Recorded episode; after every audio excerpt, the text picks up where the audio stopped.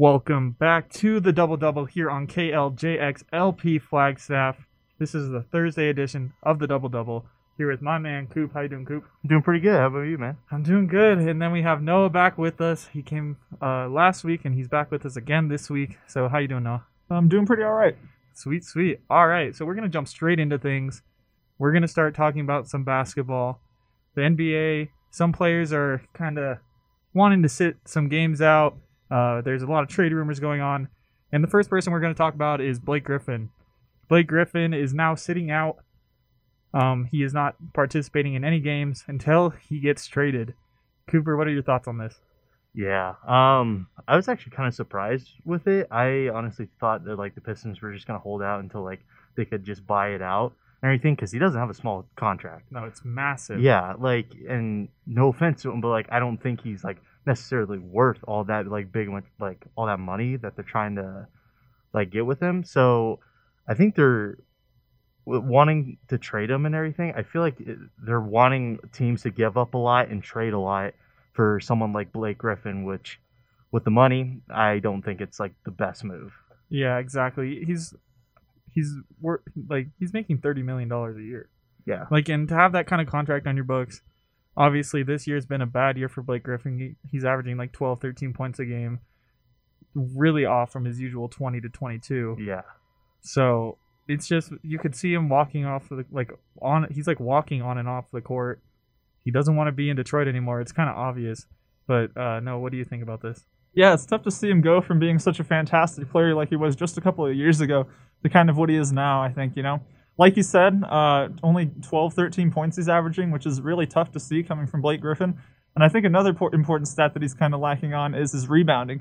He's only averaging about five rebounds, even. So, I mean, that's kind of interesting to see a guy that can probably average, you know, a double double with 20 points every year um, go to something like he is now. So, yeah, after missing eight games of the season already, uh, it's it's tough to see what they're gonna end up doing with Blake Griffin because I mean, yeah, it's just tough situation to be in. Yeah, definitely a tough situation considering he is getting older. He's 31 years old.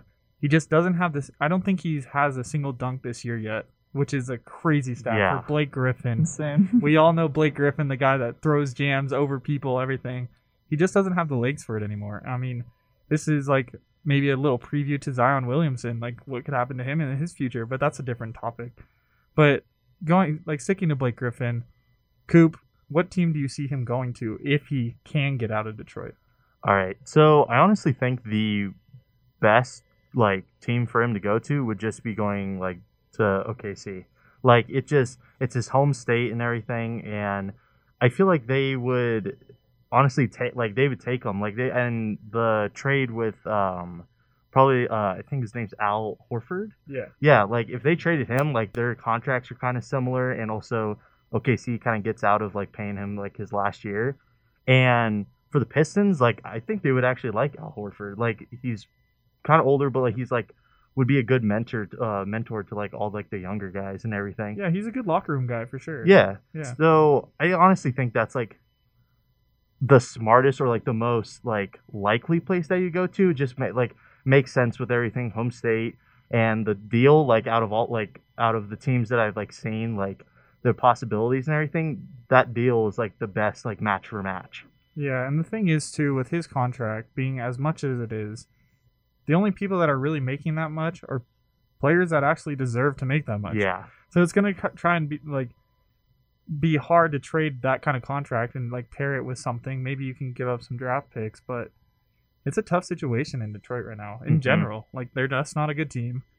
They're like second to last in their division. They're not going anywhere as of right now. They just got their point guard Killian Hayes, who's been interesting this year to say the least.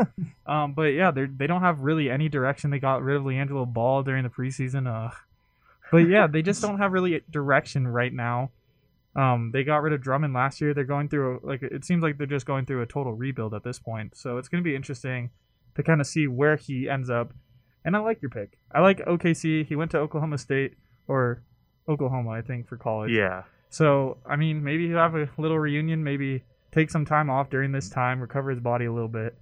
But who knows? What about you, Noah? What do you think? Yeah, that, that contract is just absolutely enormous. Um, and I think it's just tough for teams to kind of look into trading for Blake Griffin or trying to obtain him Because I mean, he's kind of falling into that role as being maybe a secondary, like a backup to like the main center, the main power forward.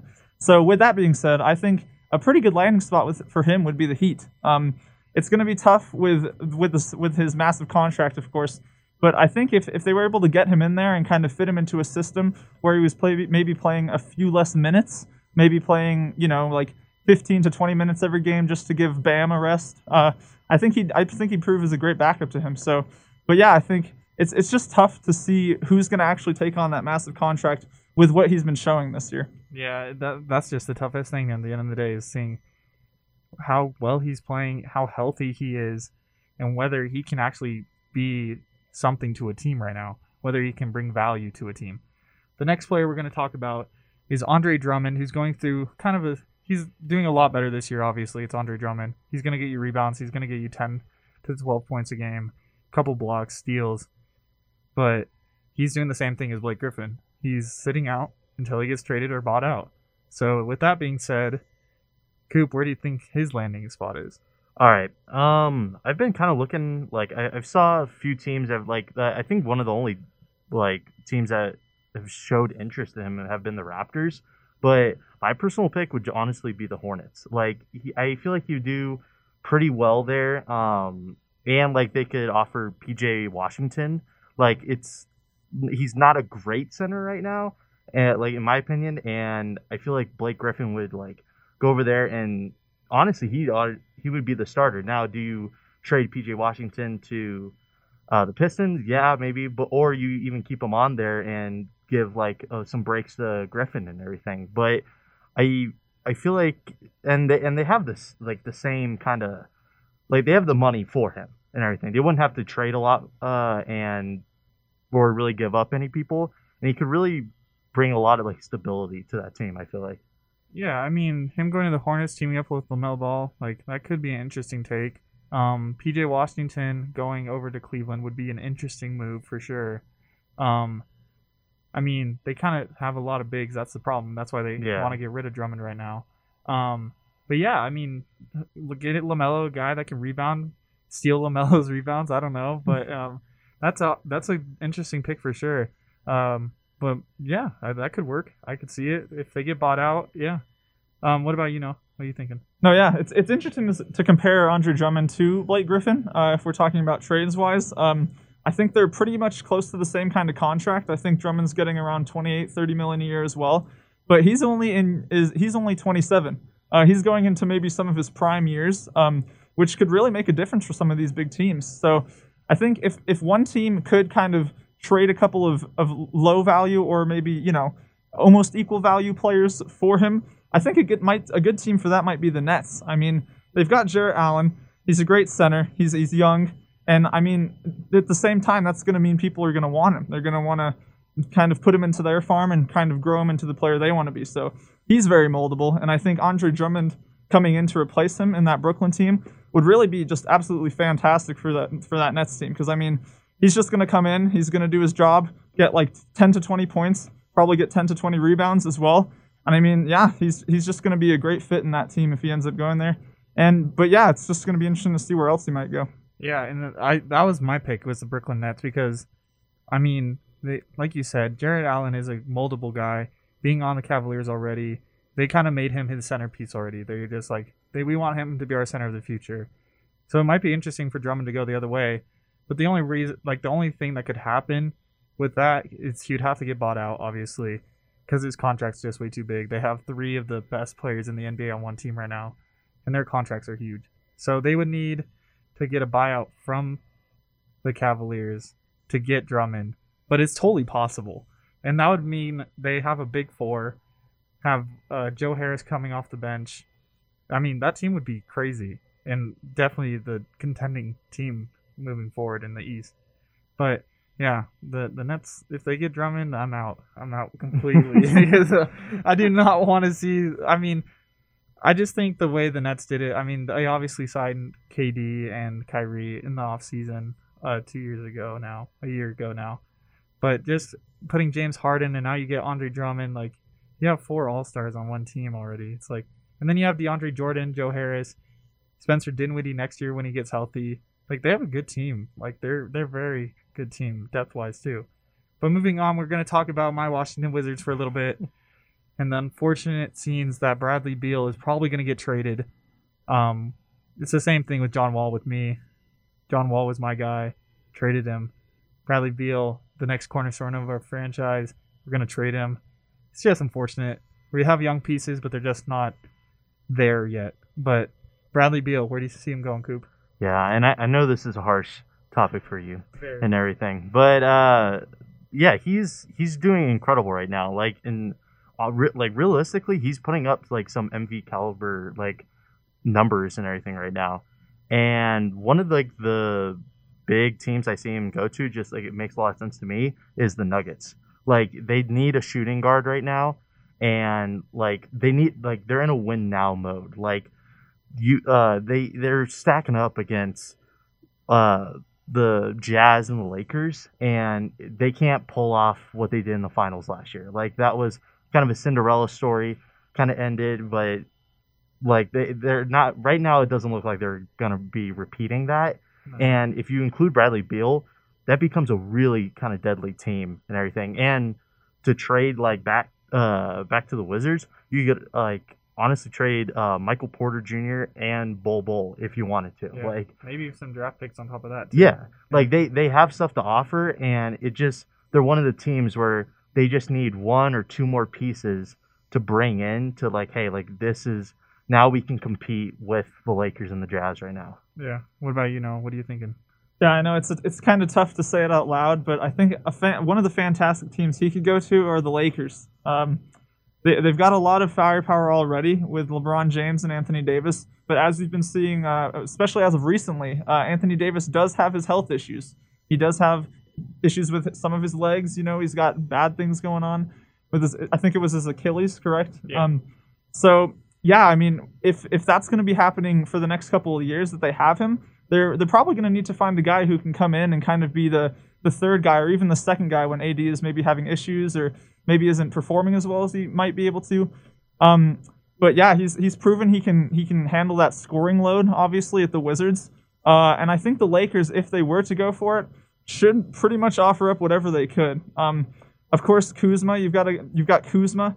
You kind of look at him as a guy that you'd hope to turn into Bradley Beal someday, but when is that someday coming? Yeah, Um, just don't know. But yeah, so I think that there's a lot of guys that they could throw in there for Bradley, and I think it'd be interesting to see if they actually went for it. Yeah, I mean, I definitely agree with you. They just gave Kuzma an extension, so he has that contract with them.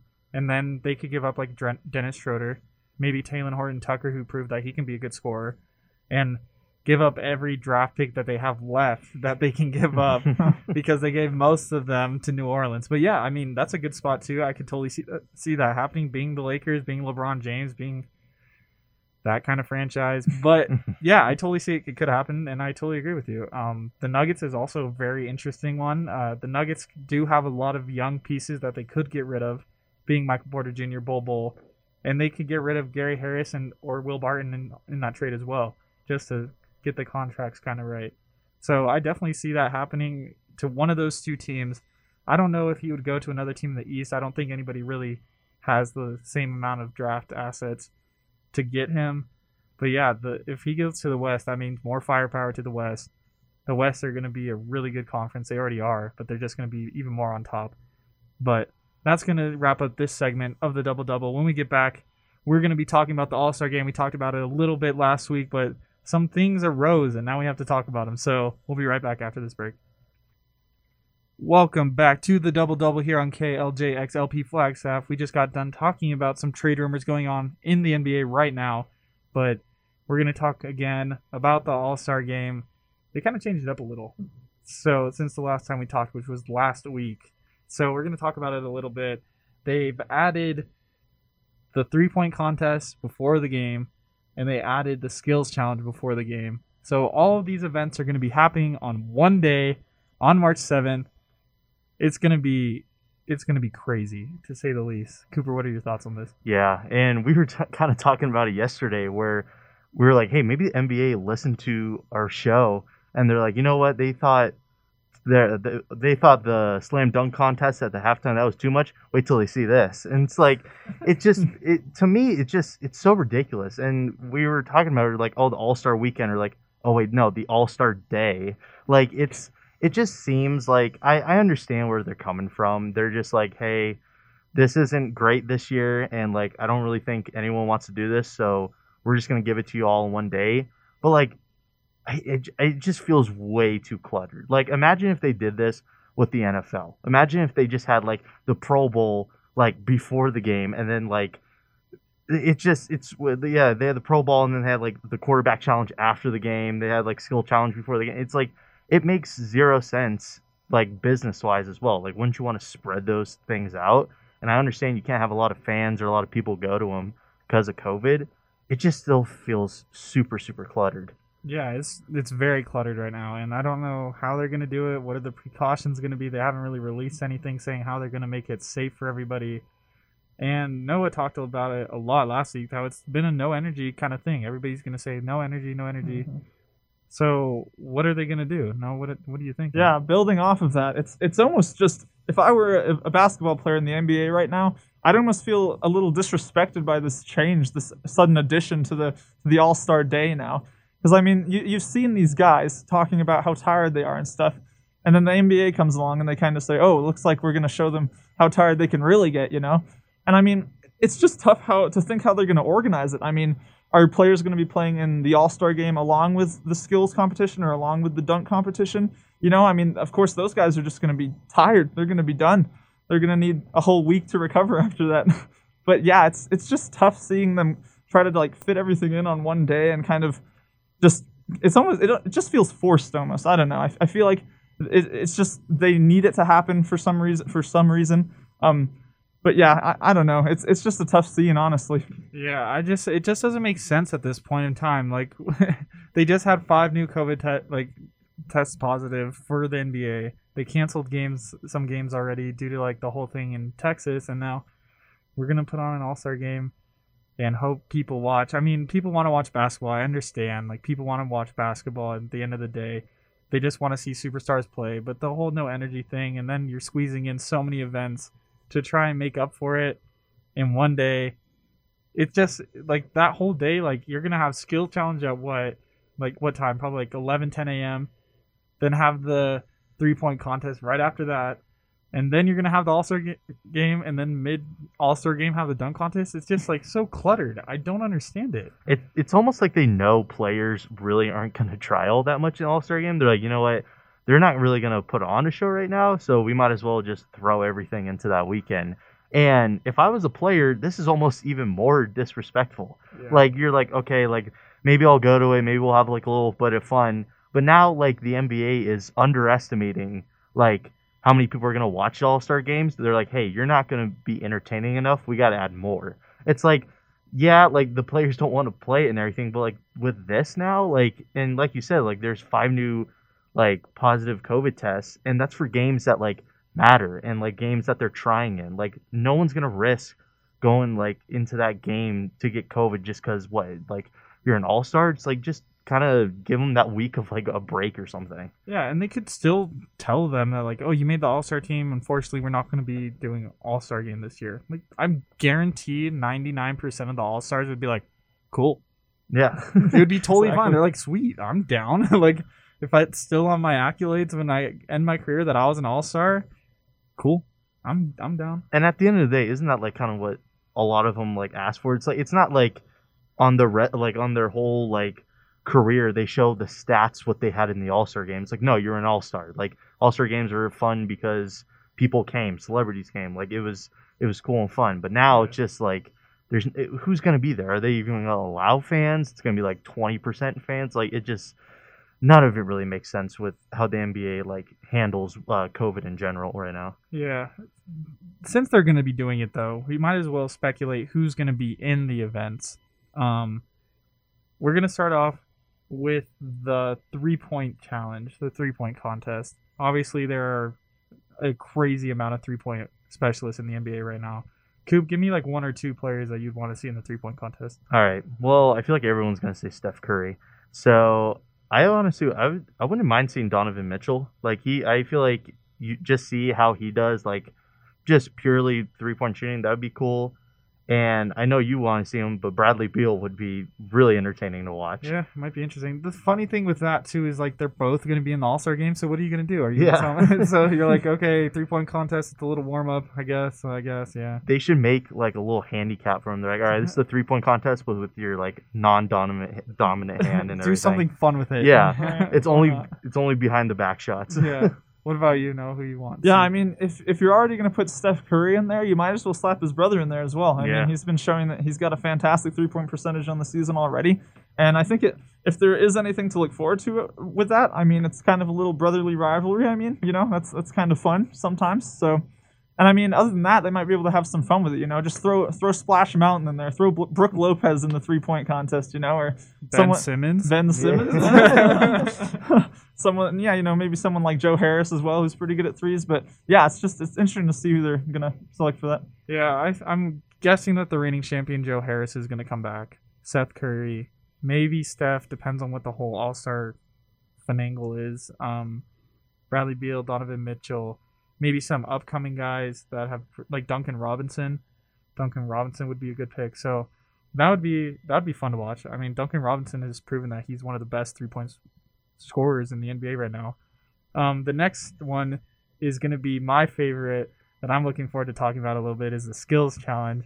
Coop, who do you want to see in the skills challenge? I think we kind of have the same idea. Yeah, I think we both can agree. Like, if we saw the Ball brothers compete against each other in the skills challenge, that would be so much fun. It's like at this point, bring LiAngelo, man. Like, just have Bring all in the brothers. Too. Yeah, like just just the skills challenge. Just is just the Ball family challenge. Like it, it like if you're gonna be kind of like ridiculous with it, like bring them all in. But like uh, honestly, like uh, you and me were talking about it, and I really didn't really think of any other players. I just I just kept obsessing over my mind. I was like, wow, that'd be really fun to watch them like compete Yeah. against each other. yeah, I think having Lamelo go against Lonzo in the skill challenge would be so fun to watch. I think that would give him kind of that bro- whoa, a brotherly rivalry that we all kind of want to uh, watch, and I think it'd be very interesting. What about you, Noah? Who you have? Yeah, I mean, it's it's tough to think who is really an obvious selection for it. So I mean, just just guys that are generally all around good or have been sh- shown that they, they they've got good skills. You know, somebody like Shai Gilgeous Alexander, maybe, or you know, just other people that have maybe Chris Paul, just because he's getting a little up there. See if he's still got it. I don't know. But yeah, just just find players that kind of spice it up. I think, like like you guys are saying, the Ball brothers, that would be awesome. But just finding people that kind of make it interesting would be would be the best. And going back, like with what you said, like hey, like have a little brotherly like rivalry in the three point contest with like Steph and Seth. Like have it with the Ball brothers. Like it'd just be like all that kind of fun. Brothers Weekend. I know, right? Like that's actually the brothers' day. Get the holiday brothers in there too. All I know, three of them right? are in the There NBA. Like just get all the brothers into one event and just call it everything. But, yeah, but if if they play into it, I could see how it can be entertaining and everything. But yeah, like I, I just keep obsessing seeing the Ball brothers. Just go at it, I man. think that would be super fun. But moving on, the next one is the dunk contest, which has been interesting the last couple of years. Um, we haven't been getting as big of names as we've been used to getting in the dunk contest. But Coop, what are what's one or two players that you'd like to see in the dunk contest? man, like it, it is weird, yeah, because a lot of the notable names, like the one famous one, the 2016 uh dunk contest, I, for, uh, I forget who was in it. Aaron Gordon, Zach LaVine, Yeah. those guys. Yeah, like, but you haven't seen him really in it lately because, like, for whatever reason, maybe like Gordon keeps getting robbed every single year. Zach LaVine's amazing. You you stop that. Yeah. but like at this point, like I would want to see like a like almost like going with like the gimmicks of like each of the contests. Like have some like the shorter guys like do it and everything. like I would eh, or like see like uh some of the major players. I know like he said he wasn't really gonna come, but it'd be fun just to see like what like LeBron James could just pull out and everything. Like it'd be like have like a little compromise. Like hey, you don't play in the All Star game. It's like just want to like dunk a few times though for us. Like Yeah, I think that would be cool to see LeBron finally in a dunk contest. We- I mean, we saw Kobe in a dunk contest. He won. We saw Michael Jordan in a dunk contest. He won. yeah, Just put LeBron out there. Mhm. Um, yeah, I think that would be cool. Obviously, I want to see Zion Williamson. I think that would be a crazy Yeah. dunk contest. Um, I doubt he's gonna do it just because he already said. Uh, I think he said in an interview, "I'm never gonna do the dunk contest," which is insane. But also seeing like Cole Anthony, the rookie at, from the Magic, he just had. Uh, I think he separated his ribs actually, so I don't think he'll be able to do it. But seeing him would have been cool because he was always flashing dunks in high school and in college as well. But yeah, those are just a couple names. What about you, Noah? No, yeah, I guess kind of going off of the LeBron James, uh, maybe it might be kind of interesting to make it a kind of old timey slam dunk contest. Get some of the older guys out there. I mean, we've still got Dwight Howard floating around, maybe, uh, and I mean Blake Griffin. Yeah. Uh, maybe to I don't know if he can dunk anymore. Yeah. I'm kidding. Wow. No, he definitely can. He's six nine. I really hope he can dunk. yeah, right. Let's pray for him. But yeah, I mean, it's, it would just be interesting to see if that maybe you know maybe sparked his love for dunking back or Yeah. anything like that. But just somebody that's been doing pretty good recently with dunks, at least that I've seen, is Luguentz Dort. Oh, I yeah, think I think yeah. he'd be pretty fantastic if you pinned him up- up against Zion Williamson and another younger guy too, or or LeBron James, obviously. But Yeah. but yeah, it's, it's, it'll be interesting to see how they work that. Yeah, they also have the guy on OKC, Diallo, who's a high flyer. They also have Derrick Jones Jr., who's a high flyer. He just switched teams. I think he's on the Trailblazers now, and he flies. Oh, yeah. So we could see a couple guys that could definitely make an impact on the events here. I mean, they have narratives for each one. I think. I mean, having the brothers go at it for the three point contest. Have the other brothers go at their skill challenge. Just make it a brotherly love weekend. But anyways, uh, going back on it just for a minute, I just want to say, uh, hopefully everybody's safe during this time. I mean, Yeah. for for the whole All Star sake, I mean, uh, like, just make sure that every player's safe. Um, that's all we can really ask for. Make sure our players get back healthy. Um, make sure everybody has a good fun time at the All Star Weekend day. Um, but yeah, that's gonna wrap up this segment. When we get back, we're gonna be talking about football, some things going up in the football world that we're gonna talk about. So stay tuned.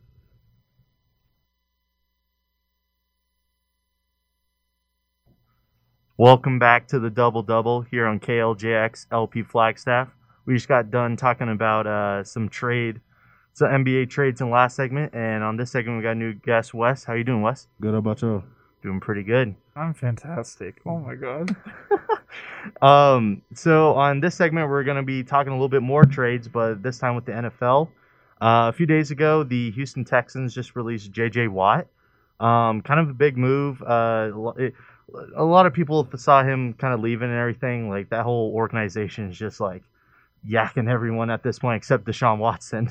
um, but now, like what every notable player does, or like every fan does with notable players wanting to be released, there's a bunch of jersey swaps and a bunch of people wanting them to go to different teams. So I'm going to start off with you, Casey. Uh, what team do you think would honestly be like the best fit for JJ Watt at this point? Yeah, um, I kind of talked about this on a show with Noah, his actual podcast, um, on the weekend. So make sure to check that guy out, you guys. But um, I saw him going to the Rams. I think that would make their defensive line pretty well. I mean, they're in a tough division. Maybe it'll bring in some sales, being JJ Watt. I mean, it would be a good fit for them. Hopefully, he can turn out to be the player that he we know he can be.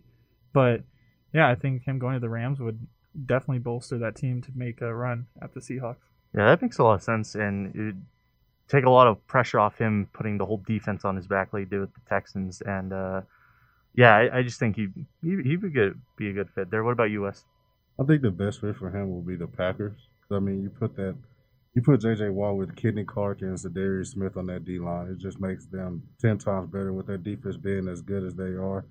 I think that puts them over the top to give the Packers a defense to where it helps Aaron Rodgers, like like we saw against the Buccaneers in that wild card championship game, not wild card champ, the uh, conference championship where defense got like three interceptions in a row, but they couldn't put the points on there. I think that just make them ten times better, and um, not push them in such a deep hole to where they got to get those interceptions and they got to go score on offense. Takes pressure off Aaron Rodgers. Or another good fit, I think would be the Steelers to go play along with his brothers, not just to be with family, but that would be a great team. You have T.J. Watt and J.J. Watt on each side. If they can figure out the offensive side, that'll be a championship contender team.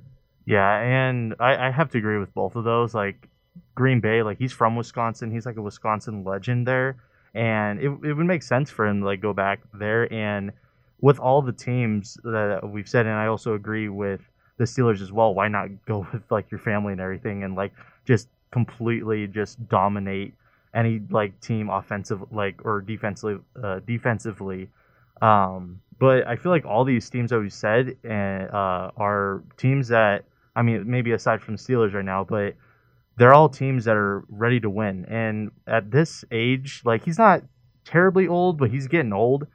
Uh, he's going to be ring chasing at this point, and and you see it with a lot of people like uh, um, Adrian Adrian Peterson. He wants to be now traded to the Bucs. Like everyone's kind of realizing like, hey, like I need to go to these teams that win now. And we just saw a couple weeks ago with the Matthew Stafford trade, they they're willing to give up the next 10 first round picks that they have in order. They're like, hey, we don't care who wins the trade. We we care about winning a Super Bowl. And that's why I feel like JJ Watt wants at this point. He wants some recognition. And as much as Defensive Player of the Year is great, he wants that Super Bowl ring at the end of the day. Yeah, I think it's interesting that you brought up the Steelers. We've been talking a lot on this podcast recently about brothers and brothers and brothers. We talked about the Ball brothers, the Holiday brothers, the Curry brothers. I mean, if he would go to Pittsburgh, I mean, it would be, I mean, you're with your brother, which is always fun to play with your brother. You know him, uh, you played with him your whole life, basically. So that I like that. Yeah. with your brother.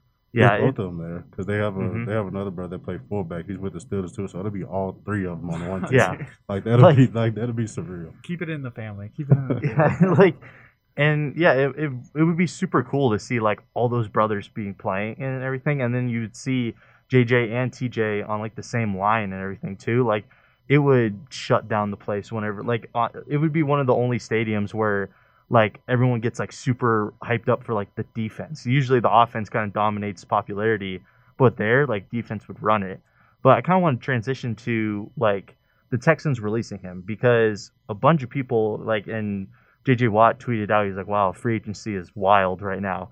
Like, obviously, there's a bunch of teams interested in him. Like, why?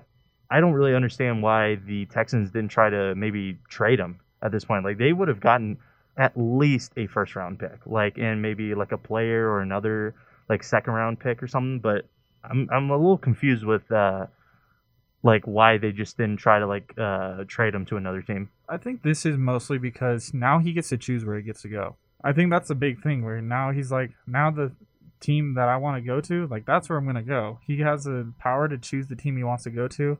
Uh, and I think that's the biggest thing in the end of the day. You see a lot of players get bought out in the NBA as well and go to teams that they want to play for. So I think it, this was probably the best situation for him and for the organization, knowing that he's been in the organization for a long time, just kind of being like, hey, we'll l- release you, mutual terms, no, no bad blood. Go play for a contending team. We're not in a state right now that we can contend.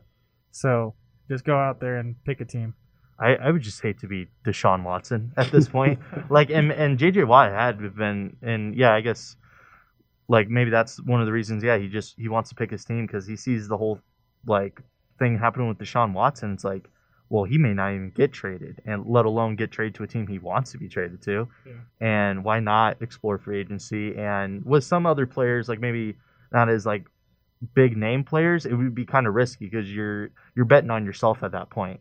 But with Watt, like when you have the name with Watt and everything, like it's gonna be t- like his uh his brother was uh, like second in defensive player of the year voting, and yeah, like it does make sense for him to kind of choose where he wants to go. Um, yeah, it just it is kind of wild that whole organization right now. Like it just it is sad because they're like, hey, we're kind of in the we, we got to rebuild. We need draft picks, but we're gonna keep Deshaun Watson right now. I don't know if they're gonna. Uh, Deshaun's in a bad place, man. Yeah. I feel so the bad. for crazy thing is with Deshaun, he has a clause in his contract that says they can't. They, the Texans basically can't trade him to just anywhere. If they trade him, it got to be somewhere where he wants to go. And but like they want, they don't want to just trade him. I mean, they're, they're, I I feel like it's not going to happen. It's going to take a lot to just. It's going to probably have to take him to sit out a couple games and be like, y'all didn't take me seriously in the off season, let me go. And then JJ Watt, I feel like I mean, that's that you got to have mutual respect for that. Like this guy has done everything you've asked him and more. He's done everything in the community and more. I feel like that was just mutual respect and just let him pick where he wants to go, at, especially at his age. I could guarantee you right now he's in like Texas, like helping people like in the snow Oh, and like yeah, stuff like yeah, that. You know, he's he's just like that kind of guy. He just wants to like help the community. I mean, so I think it's a great thing that the Texans gave him the respect that he's given. I mean, he's been in the league for how long? Had the respect for how long?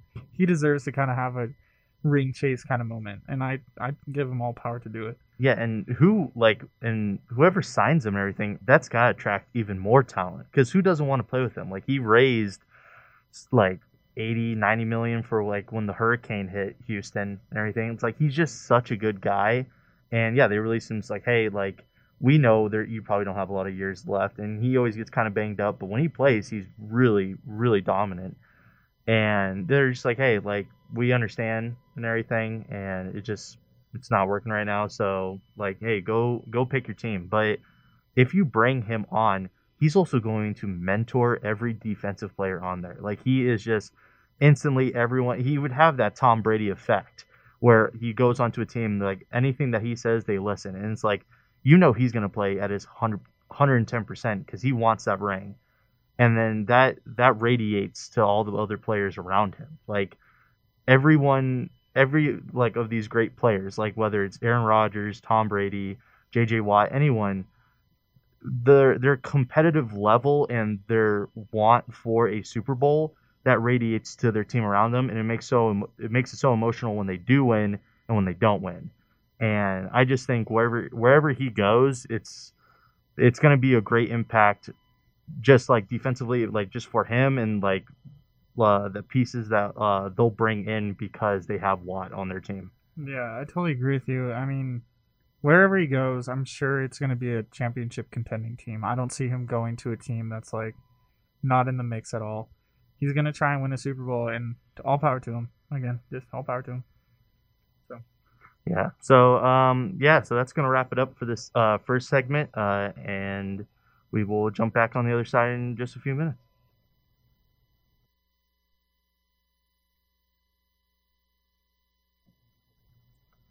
Welcome back to the double double here on KLJX LP Flagstaff. We just got to, uh, got done talking about the JJ Watt trade, and we're going to talk about another big trade. Uh, we were going to predict, but it kind of happened today, and it was Carson Wentz went to the Colts, and it it honestly makes a lot of sense for me right now. Uh, they they got him for super like they got him for like a second round pick and another pick that could turn into a first round, and a lot of people were putting down the Colts because like Carson Wentz, yeah, he like he threw 15 interceptions this year and he got benched for the new rookie starter and everything. But I honestly think this this is actually a really interesting trade. So I'm going to start off with you, Wes. What do you what do you think of this trade with uh, Wentz to the Colts? I think the Colts won it for sure. I mean, you like the Eagles' wide receivers were terrible this year. Like, I mean, of course, it's mostly on the quarterback, but you when you don't have many weapons to throw to, that doesn't make it any better either. You go to the Colts. You if you can get the old Carson Wentz back from that Super Bowl year before he tore his ACL, you're talking about a team that can probably win that division. But the Texans are not going to be contented in that. Of course, you have the Titans, so it's pretty much going to be the Titans and the Colts. You have some great weapons. You have some great running backs, from Jonathan Taylor, Marlon Mack. Um, wide receivers, you got T.Y. Hilton, uh, Michael Pittman Jr., and uh, Parris Campbell if he comes back good from the injury. I think that's a great team with uh, Carson Wentz. Yeah, and kind of going with you said, like he put up like MVP numbers in 2017, and it is funny to think about that his offensive coordinator then was Frank Reich, and the head coach of the Colts now is Frank Reich. So could that be a nice chemistry again? Maybe he like feels like rejuvenated and everything. And also, yeah, like the Eagles had no one like to throw to, and also their O line was terrible. Like everyone's like, oh, he got sacked all the time and gets hurt. Well, it's because his O line is terrible, and now he's gone to arguably the best O line in the entire NFL, and it, it's pretty incredible to me. So, what do you think of this trade, Casey? Yeah, I think it's a good trade for the Colts. Obviously, they didn't have their quarterback. Philip Rivers just retired, so they needed a quarterback. They got out, w- went on the market, got a good quarterback. I mean, when you don't have weapons on offense, you're not going to be able to play. Like, imagine if like the Cardinals didn't have DeAndre Hopkins. You saw what happened to the Texans. Like we've all saw it.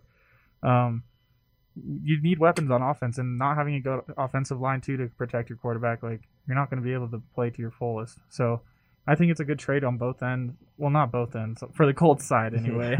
but um, yeah, I mean, maybe a change of scenery will help him, um, like make him get into that kind of form again where he can be that kind of quarterback that they wanted. But yeah, I mean, they needed a quarterback. They got a quarterback. Yeah, and I feel like they're not gonna require him to be kind of a gunslinger in uh Indianapolis, like or Indiana, like. And you saw like that's why they got Philip Rivers in, and get him for his huge arm because he doesn't have one. Like they have a great running back in Jonathan Taylor, and that O line, like it'll make any running back really, really good. And so he's gonna have time now to develop plays. And like Wes was saying, like their division rivals are the Titans, but other than that, you have the Texans and the Jags. And yeah, even though the Jags are probably gonna get Trevor Lawrence, like that's not gonna like make their team amazing. And so yeah, you just have to deal with the Titans this year and with the defense of the Colts, like they could give them a run for their money. I would not be surprised if you saw the Colts back in the playoffs again this year. Yeah, I think it's definitely possible. I mean, they're not in the strongest division, so they definitely have a chance. Uh, Titans obviously had a good season, um, but yeah, I mean, anything's possible now with that division. I mean, like you said, Trevor Lawrence could be coming in, but for the most part, it's kind of open right now between those two teams. So it should be interesting to see what happens with those two teams. And yeah, and we've kind of been talking about like the the good end of this trade with Colts getting them for two two round picks, one that could turn into a first. But let's talk about the bad side of this trade with the Eagles. What I'm going to start off with you, Wes. What do you think is their like now? Jalen Hurts is a starter. They still have really no one. Their O line's pretty terrible. What do you think is the next move for them with rebuilding whoever they get? What do you think is the next move for them right now? I mean, I think, of course, you look at the trade, it's not that good. I think you could have got more for Carson Wentz. Well, on the outside looking in, you have to say the Eagles are looking at, we already have like a like a top seven pick. Like they have a nice pick, and I'm pretty sure they're going to get the best available receiver. Like, you know, Ja'Marr Chase probably goes off first. You probably get DeVonta Smith or Jaylen Waddle. Then you got that to go give Jalen Hurts a weapon. Then the two picks you just got, one potentially that can be a first round. This draft is pretty deep. I feel like they have a second round pick that can go, and this this is a very deep uh, defensive draft. I feel like they can get a steal from the second round if they choose right and not mess up like they did last year. But I feel like for them, they're, they're looking at people saying, "Wow, we could have did this, we could have did that," but we have some picks where that we can build our team from scratch now. Yeah, and kind of going with that, uh, I honestly think rebuilding is going to be the best option for them. There's rumors now that Zach Ertz, their tight end, is being traded either to the Seahawks or I've heard even the Colts now, which would be unbelievable. But like you could get even more uh, picks with them, and yeah, like you said, like there this draft is really deep. There's a lot of good talent in this draft, and they've already got their quarterback. Like he's not he's not the greatest, but he's Yeah. he's gonna get the job done. And so now it's like just whatever trades you can get, whatever uh, positions. Like I would primarily work on the offense right now. Just surround Jalen Hurts with weapons. Maybe build that O line up a little bit, and yeah, like it's just like and whatever picks maybe they can get with Zach Ertz. And it is very surprising, like how easily they like traded Carson Wentz. Like it was a second round pick and one that maybe is turning into a first round. And yeah, like he didn't put up the greatest numbers in this past season, but he was the second overall pick in the 2015, 2014 draft. I'm, uh, I can't remember, but they traded up for him and he was like MVP like Yeah. for a little bit. And you just have to know how to play him and everything. Yeah, I think going on top of that too is like Philly has like they have to realize that that they're in no position to win right now.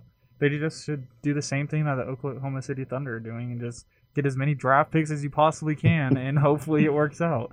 I mean, I think OKC has like 18 to 20 draft picks in the next like 5 6 years. So maybe if Philly can do kind of like that, um, get some draft capital and make just make a young good team that have that has weapons. So I mean that's the only thing they can really do right now. They're not gonna be like a free agent destination right No. now, definitely. So I mean they just need to kind of rebuild and go through the whole thing again, and hopefully it works out for them. But for right now, yeah, just try and get some trades Yeah. going. Yeah, and just give a little pep talk to Jalen Hurts. Like, hey, we're not winning right now, man. Like, we we gotta we're rebuilding this team, and we're putting our chips on you. We want to give you the best talent, but you gotta endure some crappy times that we're gonna come up with right now. And it is kind of funny because relating it kind of back to the Houston Texans, there that organization is kind of in shambles as well. Like they don't have like they had Will Fuller, but he's on trade block or like uh, in free agency now, and the defense isn't great. You have Deshaun Watson, but Deshaun Watson doesn't even want to be there. So and just thinking about what like they could trade with Deshaun and get all these picks, like the Eagles should look at that. They they should see really anyone that was kind of part of that Super Bowl team when they beat the Patriots. That still kills me to this day Mhm. um, they they just need to see what they can get, and they just got to go through a rebuild and just bring it up. They just hired a new head coach, and they just got a new rookie quarterback who is good. Not maybe the greatest of his draft class, but he's he was he's really he's pretty good for what they got and everything. So, I yeah, like it just they have to have the mindset of a rebuild and kind of be on the same page with everything. And you saw all like the confusion with and, and like with uh Wentz and uh Doug Pederson. Like there was that like whole weird thing where for a while Carson wanted to be traded solely because Doug Pederson was there. Then they got then he was fired and he's like, ah, I still want to get traded. So kind of seeing like what they like everything is kind of lining up them. Like it may seem grim in these times uh and everything, but new head coach, pretty new quarterback, and then the uh, the draft picks you can accumulate from all these like different players you could trade, they could honestly turn into like a really deadly team. Yeah, I think they just need to get younger. I mean, if you get up draft capital, I mean, you're eventually to get one or two, maybe even four guys that are actually decent players, you know? So I think being on that, I mean, they could definitely, they're to, it's to not take like the next two, three years. It's to take a while. But if they tell their quarterback, like, hey, we're in it for the long run, like, we want you to be our quarterback, I think the most important thing is just having an understanding that you're our guy and that it's to take a while, but we're to get there. I think that's probably one of the things that the Texans didn't do well with Deshaun Watson. I mean, they traded away DeAndre Hopkins and they now got rid of JJ Watt and they just went downhill from there. So I think it's a good idea to kind of communicate with your team, quarterback especially, and give your quarterback some kind of like options like, hey, like, what do you think about this, that, that? Because your quarterback's running everything, you know? So.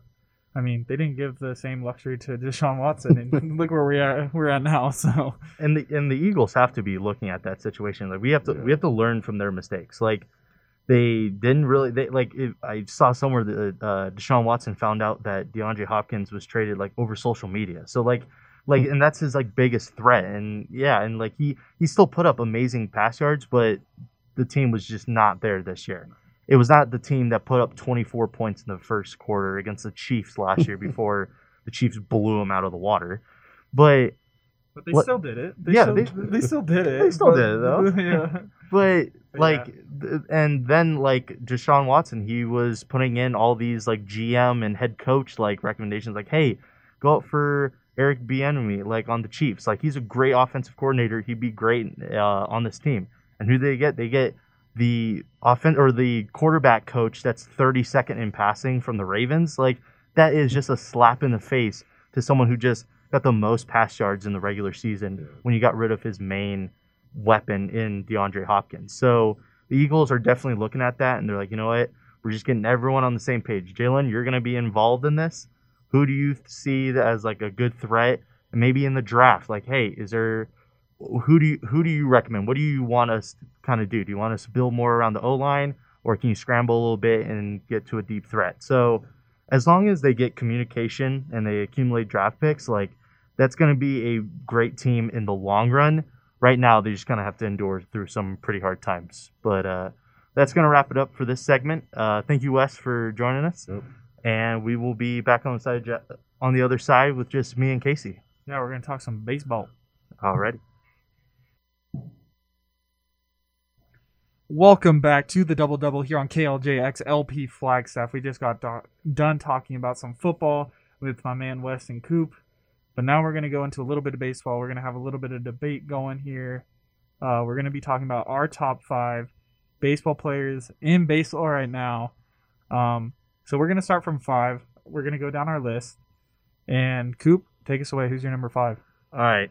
So my number five is probably going to be Cody Bellinger. Uh, he like and and with all these stats, like it's from the 2020 season with only 60 games, so like the stats aren't going to seem all that great and everything. But he still like he played 56 games. He got 213 at bats and he scored 33 runs and he got 51 hits. Like he, he was really good in that, and he was part of that whole Dodgers team that really like I didn't think that there was a lot of players that did pretty bad on that team. Like they they won the World Series, but like I always feel like you're always gonna have that guy who kind of lingers behind or a few guys. But everyone was like solid on that team. Like it, it was almost like everyone had their on year. Yeah, I totally agree with you. Cody Bellinger, he's proven that he's a top talent in the league. He didn't have the greatest of seasons last year, but he has an MVP. I mean, he's a great player. Um, yeah, that totally makes sense. Uh, for my number five, I have the only pitcher on my list, and that's Jacob DeGrom. Um, Jacob DeGrom is a phenomenal talent. He doesn't get nearly the, enough recognition for what he does for that Mets organization. He stayed with them through thick and thin. He's a two-time Cy Young Award winner.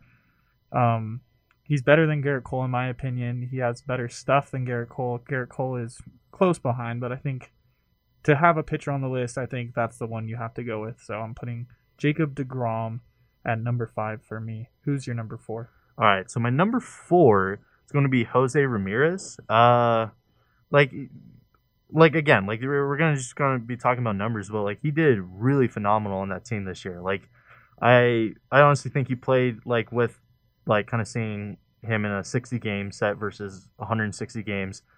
Like he played one of his best seasons in my opinion. Like he had yeah, uh, he played 58 of the 60 games. He get 45 runs and 64 hits. Like he was really really good like that entire uh that entire season and i feel like he kind of like kind of put the team on his back a little bit. He's like hey i, I got this team and we're we're gonna uh, we're gonna do relatively well and everything. Uh but like yeah like can't can't argue with the stats right there so. Yeah, I like Jose Ramirez. He struggled the last couple years, but he really stepped it up his game this year, and I really like how he can like come through adversity, kind of come off like a injury kind of ridden seasons, and then come back and then be the player that we know he can be. He's obviously lost a lot of weapons now in Cleveland with Francisco Lindor leaving, and um, obviously Trevor Bauer leaving, and all their pitching basically leaving. But it should be interesting to see what he can do this year in the whole season. So, yeah, that's a good pick. Um, definitely, definitely a good pick. For my number four, I have the reigning NL MVP in Freddie Freeman. This guy is as consistent as it gets. I mean, I don't think he gets nearly enough love. I mean, he just won his first MVP. Good on him, and he deserved it 100%. He batted 351, led the league in like RBIs, and he also, I think he might have led the league in runs too as a number three hole hitter. So he was getting around those bases. He he obviously had the COVID scare earlier in the season, or not early in the season, but early before the season. But I mean, he's he's overall a good player that doesn't get enough credit, and I think that he is definitely my number four on my list. But Coop, going on to your number three, who do you got in as your first top three? All right, and we've talked a little bit about him before, and I know you're not the happiest with uh, with uh, him being as high on my list uh, as you think, but I'm going Fernando Tatis Jr. Uh, he he's on my list because, and he just signed a huge contract. Huge extension, Like it's very big. yeah, it's in, like I, I saw the numbers and everything. It's like it showed like shows other players in other sports. Like LeBron's gonna be like 50 or something like that by the time his contract ends. Yeah, I think he was like 14 years, wasn't it? Yeah, 14 years. yeah, it's it's incredible and everything. Tom Brady's gonna be in his 15th Super Bowl by then. Um, Do you think he's still gonna be around by then? nah, I don't think No, so. nah, I, don't, I really hope not, Tom. Please don't. but yeah, he got he signed that contract for a reason, and they did well for a while. And I feel like he was a big part of that. And yeah, it's only his uh, second year, I believe, and but he's he's still putting up really good numbers. And yeah, I, I just honestly think he he did really well this season, and he got paid for a reason, and now it's time for him to kind of show it in the 2021 season. I I'd like to agree to disagree with that pick just because he's still very young. Yeah. And he's only been I think this is his second year in the league. So I mean he still has a lot of growing room. Don't get me wrong, he's probably one of the best shortstop in baseball right now. Oh yeah, But I mean they did pay him for a reason, but number three as of right now, like it's kind of too soon. And uh, not to be mean, like it's a good Yeah. pick. Like he's very up and coming. Like he's proving that baseball can be fun. He's bringing a lot of passion to the Mhm. game. He's a great shortstop. Has a cannon of an arm. probably a great locker room guy. Yeah, as he- well. Yeah. So as an overall individual person, yes, he's very good, and he's also a very good baseball player. I just don't think that quite just yet he's top three because hmm if you think about top three, it's kind of up in the air with the top, th- like top two or is pretty like down. Like we know who it is, like jot it down. But number three is kind of open on a lot of people's lists, and um, but Fernando Tatis, I mean, he's a good player. So Yeah. I'm not, I'm not going to tell it you're wrong, but Yeah, agree to he, disagree. he he's got a lot of improvement and everything, and there are definitely probably For some- potential wise, yeah, definitely. Like, Yeah. he could he could be there. mhm. So I totally agree. My number three is my guy from the Washington uh Washington Wizards, Washington Nationals. Um, sorry. Um, I have Juan Soto there, and this is basically because I I get he's young too, but he won a World Series already. He batted 351. He won he won the batting title this past season. He gets over 400 on on base percentage every year top 400 like 420 430 and his ops is out of the out of this world always over a thousand. And he has one of the best eyes in baseball. He can hit for contact he can hit for power. He's getting better in the outfield too. Um he's and he's still very young. And he, i think he's only like in his third fourth year. So should be interesting to see how he develops as well. We got two young guys at our number three pot spot. So but i think that's what edges out edges him out as fernando tatis jr is he has a world series under his ring yeah. so he's been there, done that. He was one of the leading players in our World Series run. So just for that reason, I'm putting him at number three for me. But who's your number two?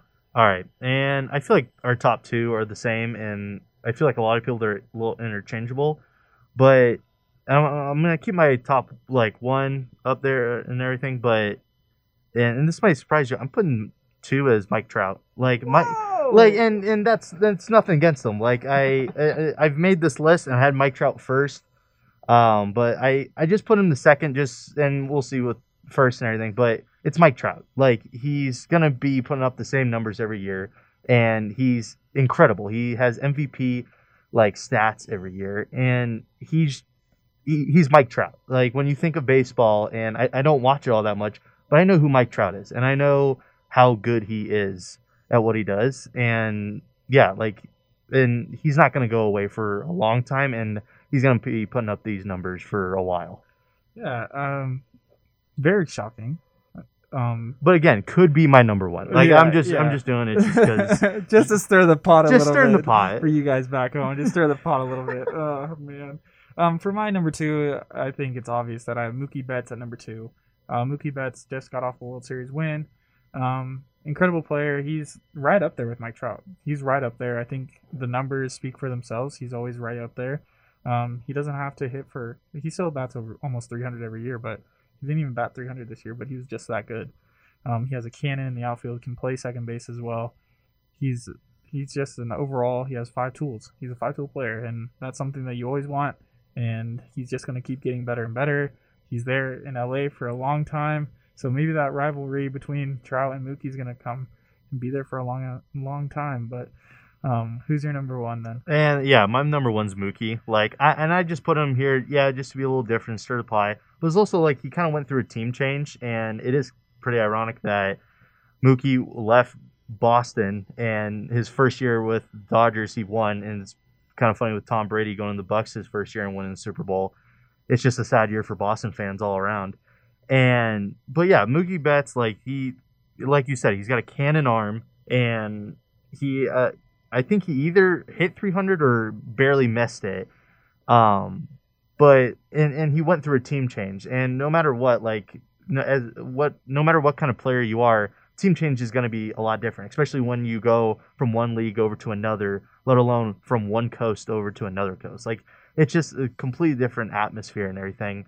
But yeah, like in I feel like you me would agree, maybe not as much, but Trout and Betts, like I interchange them at one and two, and I am really excited to kind of see that rivalry like between the Angels and the Dodgers. Yeah. So yeah, I mean Mookie's a great player. I just got done talking about him, so I'm not gonna really touch up on it a little more, but yeah, definitely a coast change. That's definitely different. I think him signing that long term extension to be in LA for the next 11 years is important, and it's something that Dodger fans can definitely look forward to.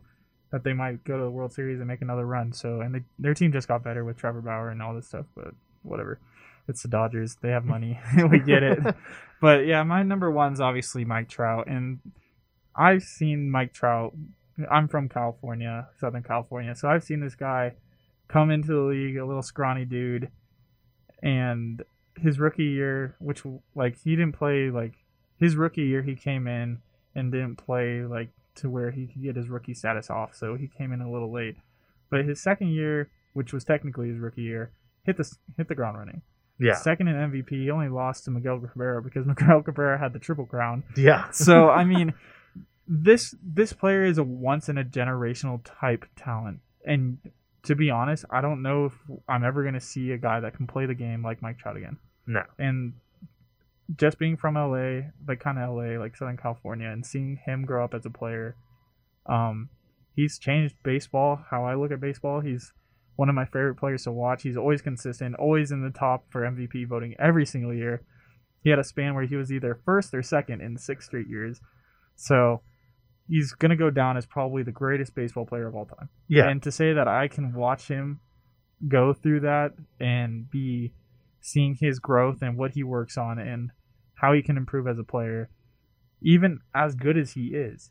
Like he's a phenomenal player and he's still working hard and still trying to get better. So for that reason, I, he probably would have even won the MVP this year if he didn't get hurt. So he's just he's he's phenomenal. He has some help now with Anthony Rendon. So for me personally, Mike Trout is my number one, but it can go interchangeable. I mean, kind of, but it, we just starting the pot a little bit. But that being said, we're gonna take a little bit of a break before I go into my real life example, which we're gonna talk a little bit of soccer. Ooh, yeah, all gonna talk a little bit of soccer on you because uh, we haven't talked about soccer enough Yeah, on this, no. and I'm a soccer head. So we'll be right back after this break. Welcome back to the double double here on KLJXLP Flagstaff. We just got done talking about some baseball, who our top five is. We kind of stirred the pot a little bit. I have a more formal list, and then Cooper has. All right, whatever. We, we can get past it now. Uh, but yeah, anyways, um, I'm gonna go into my real life example. and We're gonna do a soccer one this week because I'm a soccer head. We haven't been talking a lot about soccer recently, so we're gonna talk about some soccer. and this real life example is going to be great for me because I don't watch soccer, so I'm excited to hear what you have to say. oh, sweet. So I'm gonna start into it. So there's this new player in Manchester United um, that just came to their team, and his name is Bruno Fernandes. Bruno Fernandes just got here from a team in Portugal, small team in Portugal. Not really, they're the third best team in Portugal. But in this real life example, I'm going to be comparing him to Spider Man. Ooh, all right. Yeah, Spider Man. So for Bruno Fernandes, he, like I said, he was on a sm- not the big like Europe is huge for soccer, obviously, and this guy was in Portugal, and everybody wants to make it to England. Everybody wants to make it to Spain. Those are like the two leagues, Germany, three leagues that are huge, like humongous leagues. Um, so he took a chance on himself, and he went to Manchester United. And this is how I'm going to relate it. So we all know Spider Man. He wasn't really known and then he has this spider bite, all this thing. I'm gonna relate it to the Tom Holland one, by the way, because there there is a difference right. between there's a you don't like Tom Holland, Yeah. so um, I'm gonna relate it to Tom Holland because his story kind of like resonates with that. So, um, Tom Holland obviously is the third Spider-Man, um, and I think by far he's the best one, in my humble opinion. all right. I grew up with all the Spider-Mans. I've seen all of them, okay? but but Tom, Tom Holland just brought so much energy, and this is what kind of Bruno Fernandes did to Manchester United. They were kind of in a dry spell. They weren't winning any cups. They weren't doing anything. Um, they were a spell where they tried other players, just like Spider-Man and Tom Holland. They tried other Spider-Man, but it just wasn't the fit. You know, they were getting a little older. It wasn't right, the same fit. And then Tom Holland comes in. And I remember seeing the first Tom Holland Spider-Man movie, and I was like, "Who is this guy?" Yeah. he has so much energy. He brings so much to the table. He's doing everything. He looks like a kid, actually. yeah. um, but he just had this fire about him that made it so it was fun to watch Spider-Man, and that's what Bruno Fernandes is doing for uh, Manchester United right now. He came in, wasn't really known all that much, small league in Portugal, and he's he's been doing that, and he's been fantastic so far. They came second in the league last year, Manchester United. Um, right when he came in, he started scoring goals, assisting goals, whatever you wanted. Bruno Fernandes would do. He's an amazing player. He's a center mid too, which is crazy because he's scoring more goals than anybody on Manchester United right now. He can do everything as a player: defend, dribble, shoot, score, pass. You call it, he does it. So this is where I'm going to kind of go into is like, obviously, um, Manchester United needed trophies and they wanted to get trophies. They're always the highest pedigree of soccer. They had ever since Sir Alex Ferguson left. We all know if you're a soccer fan, ever since Sir Alex Ferguson left, they haven't been quite that team. And that's what kind of like Spider-Man, where he's like, we don't know. We're going through changes. We need to figure out who's our Spider-Man. Tom Holland's never gonna age, dude. Like I, Yeah. I'm, I'm, I'm convinced he's never gonna age. He's gonna look the same, have that teen kind of attitude where he can be Spider-Man. And this is how I'm gonna relate it to Spider-Man, the actual character now. So Spider-Man obviously needed a mentor. Right? Yeah. We all know Cristiano Ronaldo, and well, for us soccer fans, we all know who Cristiano. I'm Well, sure I- you. I- I I'm know sure you know. yeah. I'm sure you know who Cristiano Ronaldo is. I'm not living under a rock. but Cristiano Ronaldo took the same path as Bruno Fernandes. They both went to Sporting, went to Manchester United, became the greatest player. Like Christian Cristiano Ronaldo is going to go down as one of the greatest soccer players of all time. I'm not saying Bruno Fernandes is going to do that, but I'm saying that they had the same kind of path.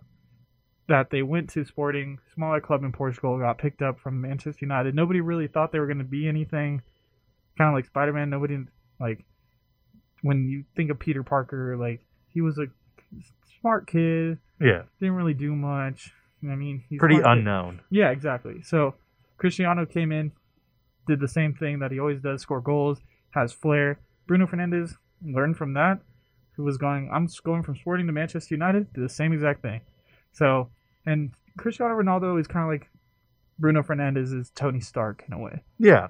So like Tony Stark, you know, he wasn't always the good guy. Cristiano Ronaldo has his antics, kind of a drama queen at some points, you know, mm-hmm. has his antics where he's like flopping all over the place and people didn't like him because of his flair, talent, whatever it was. Very Tony Stark. Yeah, very Tony Stark. Tony Stark, Stark Industries made weapons, only cared about money, didn't Yeah. care about anybody else. But then he found Tom Holland, and then now we're crying about Tony Stark. Isn't that crazy? I know. like nobody thought like when we first watched Iron Man, like this guy Tony Stark would be such a character that everybody like the Marvel universe would fall in love with. hmm Same thing about Cristiano Ronaldo. We're gonna miss him when he's gone. Yeah. So uh, and then Tom Holland and Spider Man is kind of taking that place. So um, we have to figure out how to get that figured out. In the meantime, so we go through these different Spider Mans, blah blah blah. We know the story now, but um, Stark obviously had his weapons industry. Ronaldo was hated. Um, Spider Man needed a mentor to lead him in the right direction and gave him a sense of hope and peace. Obviously, because the world was ending. Yeah. Thanos could snap his fingers and kill us all. But that's kind of like you're giving hope back to Manchester United with this player that we didn't think was going to give us hope. And that's the main thing is like we as Manchester United fans or whatever fan you are, there's always that one player that always gave you hope, prosperity. And it's kind of like you and like Tom Brady at your Yeah. like the dynasty area hmm era where if you knew you had Tom Brady, you'd be fine. Yeah.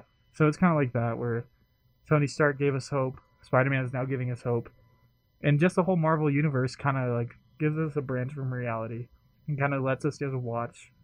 And that's what Bruno Fernandes is doing. He's kind of just like letting us watch the sport that we love to watch. Tom Brady did the same thing for you. Yeah. Just sit down, relax, watch the sport you love to watch.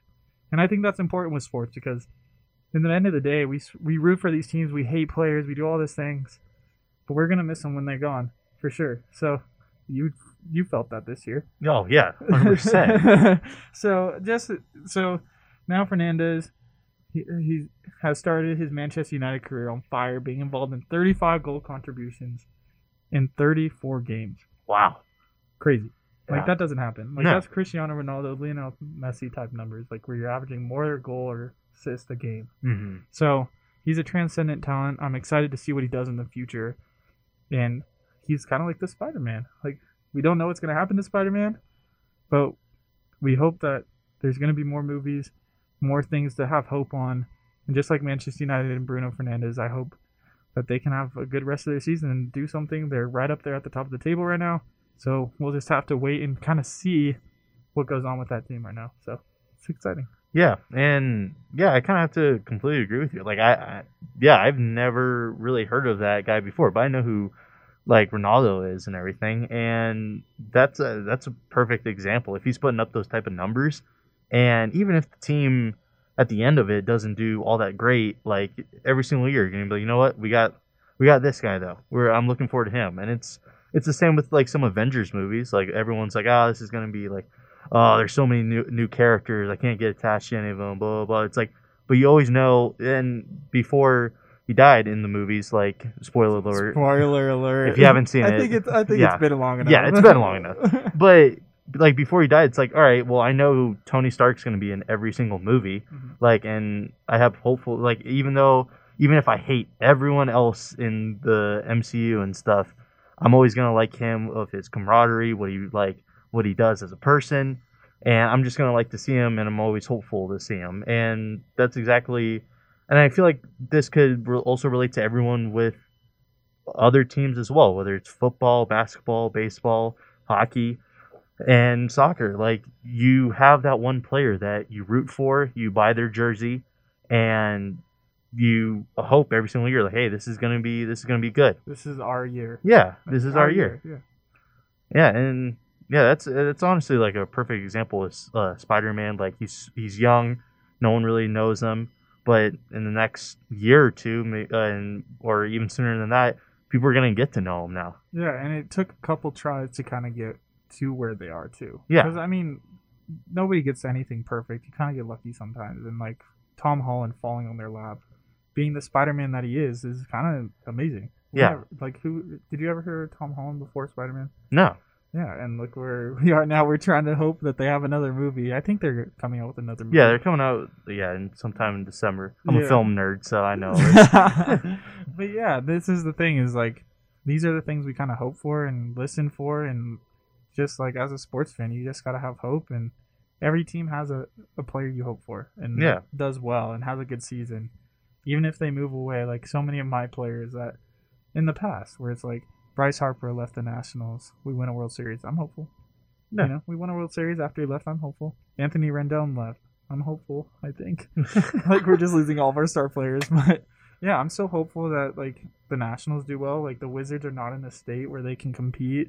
They're super young and they have two guys that are making 40 million a year. So yeah. so I mean, it's the same thing with like It, ma- it also makes you hopeful in life, especially with all this COVID stuff. It's like, hey, like my sports are still happening. They're still putting up the numbers, and even though Tom Brady wasn't on the Pats this year, like seeing him put up the numbers that he did this year, it gave me hope. It's like, hey, all right, like we're we're gonna get through this. This is just a bump in the road for humanity with COVID. So whatever whatever people look for to be hopeful, like why knock him? Why knock him for being hopeful for a soccer player on a team or a football or a quarterback that went to another team and brought him? super. It's like just being hopeful feels nice and everything. Yeah, I think a huge thing in sports now is that we have to hate the best. Yeah. You know, like it's just a thing like seeing Tom Brady win, everybody's like, ah, he won again. Are you kidding me? I hate that guy. We're lucky to even be watching him in his greatness perform every week. It's the same thing like with Ronaldo, like when and Lionel Messi. If they retire right now, I'm sure that we're gonna miss them when they're gone. LeBron James, same thing. Mike Ye- Trout, same thing. Yeah, and with all those, it's going to be like a switch. As soon as Brady, hopefully one day he retires and everything, um, it's gonna be a switch where hey, this is this is the goat, this is the man. Like everyone's gonna show so much love, even though for all these years they've showed so much hate.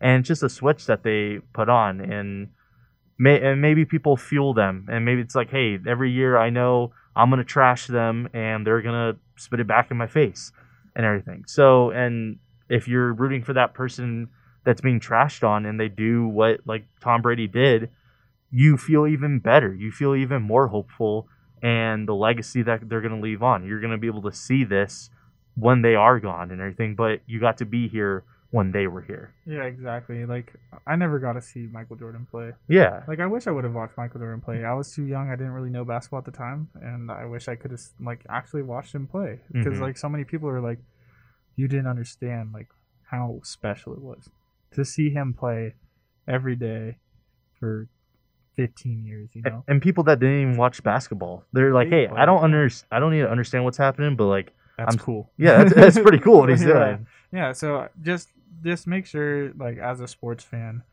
we don't have to rag on players all the time. We're gonna miss them when they're gone when all of our favorite players are retired or even the greatest of all time players where it was just like a once in a generational type thing. We're not gonna really realize it till they're gone and like same thing with everything going on right now with COVID and we're not gonna like this is a like a super change in our lives right now. But we'll get through it. Yeah. We'll get through it. So yeah, sports, sports. I feel like everyone is looking to to be hopeful and kind of get them through COVID. And if everyone can join together and not be stressed about that, I'd rather be stressed and worry about the Patriots' future versus like Right. my own with COVID. Like it takes my mind off of it, and I feel better at the end of the day. Yeah, exactly. So, but that's gonna end this edition of the double double here on KLJX LP Flagstaff. Uh, we had a good conversation today. Yeah. So we'll be back next week. Make sure to tune in. Uh, see you guys later.